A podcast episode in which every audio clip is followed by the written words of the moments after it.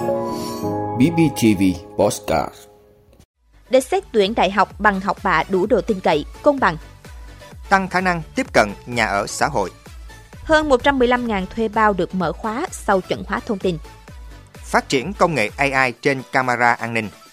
Kế hoạch chuyển đổi sang xe điện của châu Âu bị đe dọa do thiếu lithium. Đó là những thông tin sẽ có trong 5 phút sáng nay, ngày 5 tháng 4 của BBTV. Mời quý vị cùng theo dõi.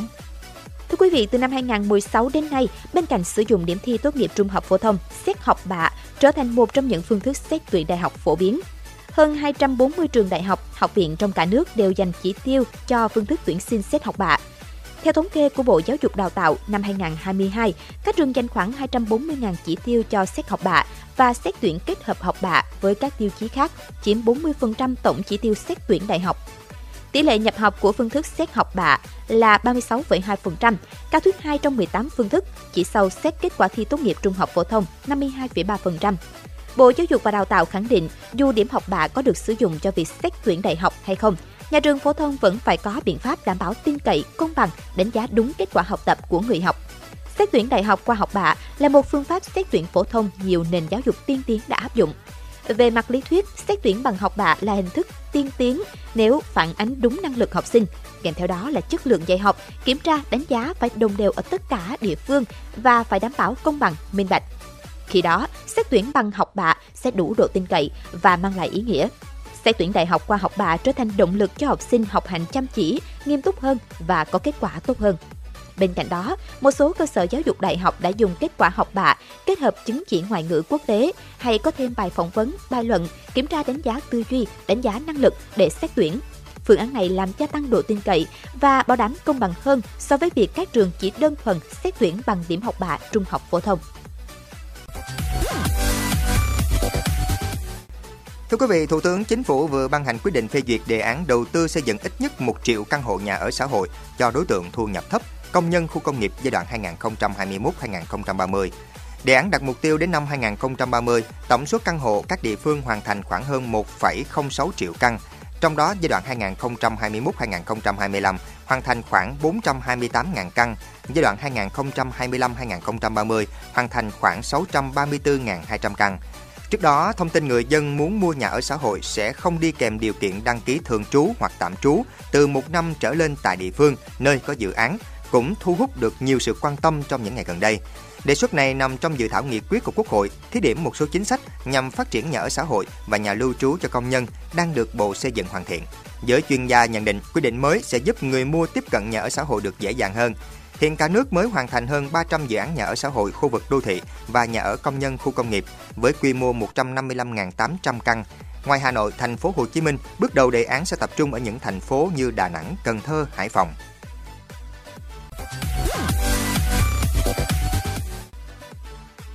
Quý vị, thông tin từ Cục Viễn thông cho biết hơn 115.000 thuê bao được mở khóa sau chuẩn hóa thông tin.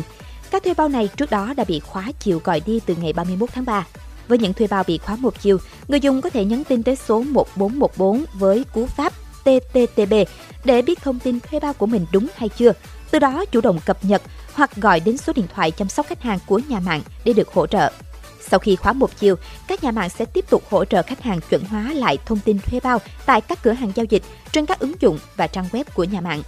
Những thuê bao bị khóa một chiều không thể truy cập vào web hay app của nhà mạng qua mạng 3G và 4G, nhưng vẫn có thể truy cập qua Wi-Fi để chuẩn hóa thông tin cá nhân mà không cần đến các điểm giao dịch của nhà mạng.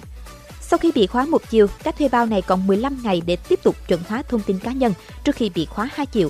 Sau 30 ngày kể từ thời điểm bị khóa hai chiều, nếu thuê bao không chuẩn hóa thông tin cá nhân sẽ bị chấm dứt hợp đồng thuê bao. Hiện tại còn khoảng 1,5 triệu thuê bao cần chuẩn hóa thông tin. Hiện các nhà mạng đang phân tích các thuê bao này. Nếu không phát sinh cuộc gọi nhắn tin thì khả năng cao là sim rác.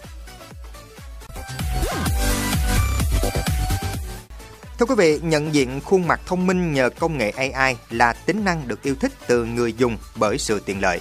Sự tăng trưởng vượt trội của số lượng người dùng camera an ninh cũng cho thấy tiềm năng phát triển công nghệ AI trong ứng dụng sản phẩm này. Theo thống kê, tính đến hết năm 2022, tại Việt Nam có 6 triệu camera an ninh đang hoạt động và theo dự báo đến năm 2025 con số này sẽ tăng lên 10 triệu. Sau 5 năm nghiên cứu, khảo sát ý kiến từ người dùng, nhu cầu sử dụng camera tích hợp công nghệ AI cao song thực tế số lượng sản phẩm đáp ứng trên thị trường còn ít. Khi bật tính năng nhận diện khuôn mặt, camera sẽ cảnh báo phát hiện người lạ khi có người đi vào tầm nhìn của thiết bị. Người dùng chỉ cần cung cấp tên, hình ảnh chân dung và cập nhật lên ứng dụng quản trị.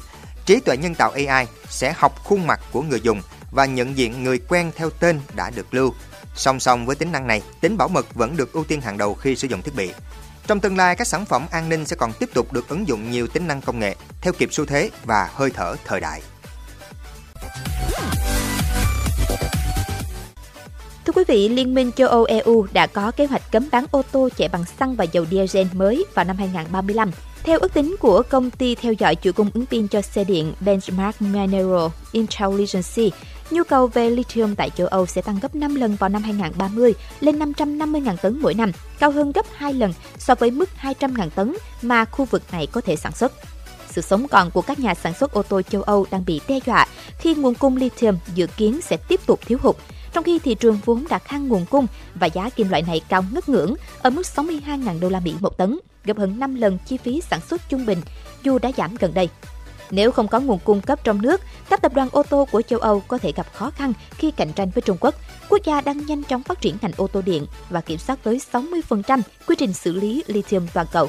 Giới chuyên gia cho biết ngành công nghiệp ô tô châu Âu sẽ không thể điện khí hóa đổi xe trong tương lai nếu không có nguồn cung lithium của riêng mình. EU đã nhận thức được vấn đề từ trước. Khối đã đưa ra đạo luật nguyên liệu thô quan trọng nhằm củng cố chuỗi cung ứng xe điện bằng cách tìm nguồn cung ứng cho các kim loại như lithium, cobalt và nickel tại chính các nước thành viên.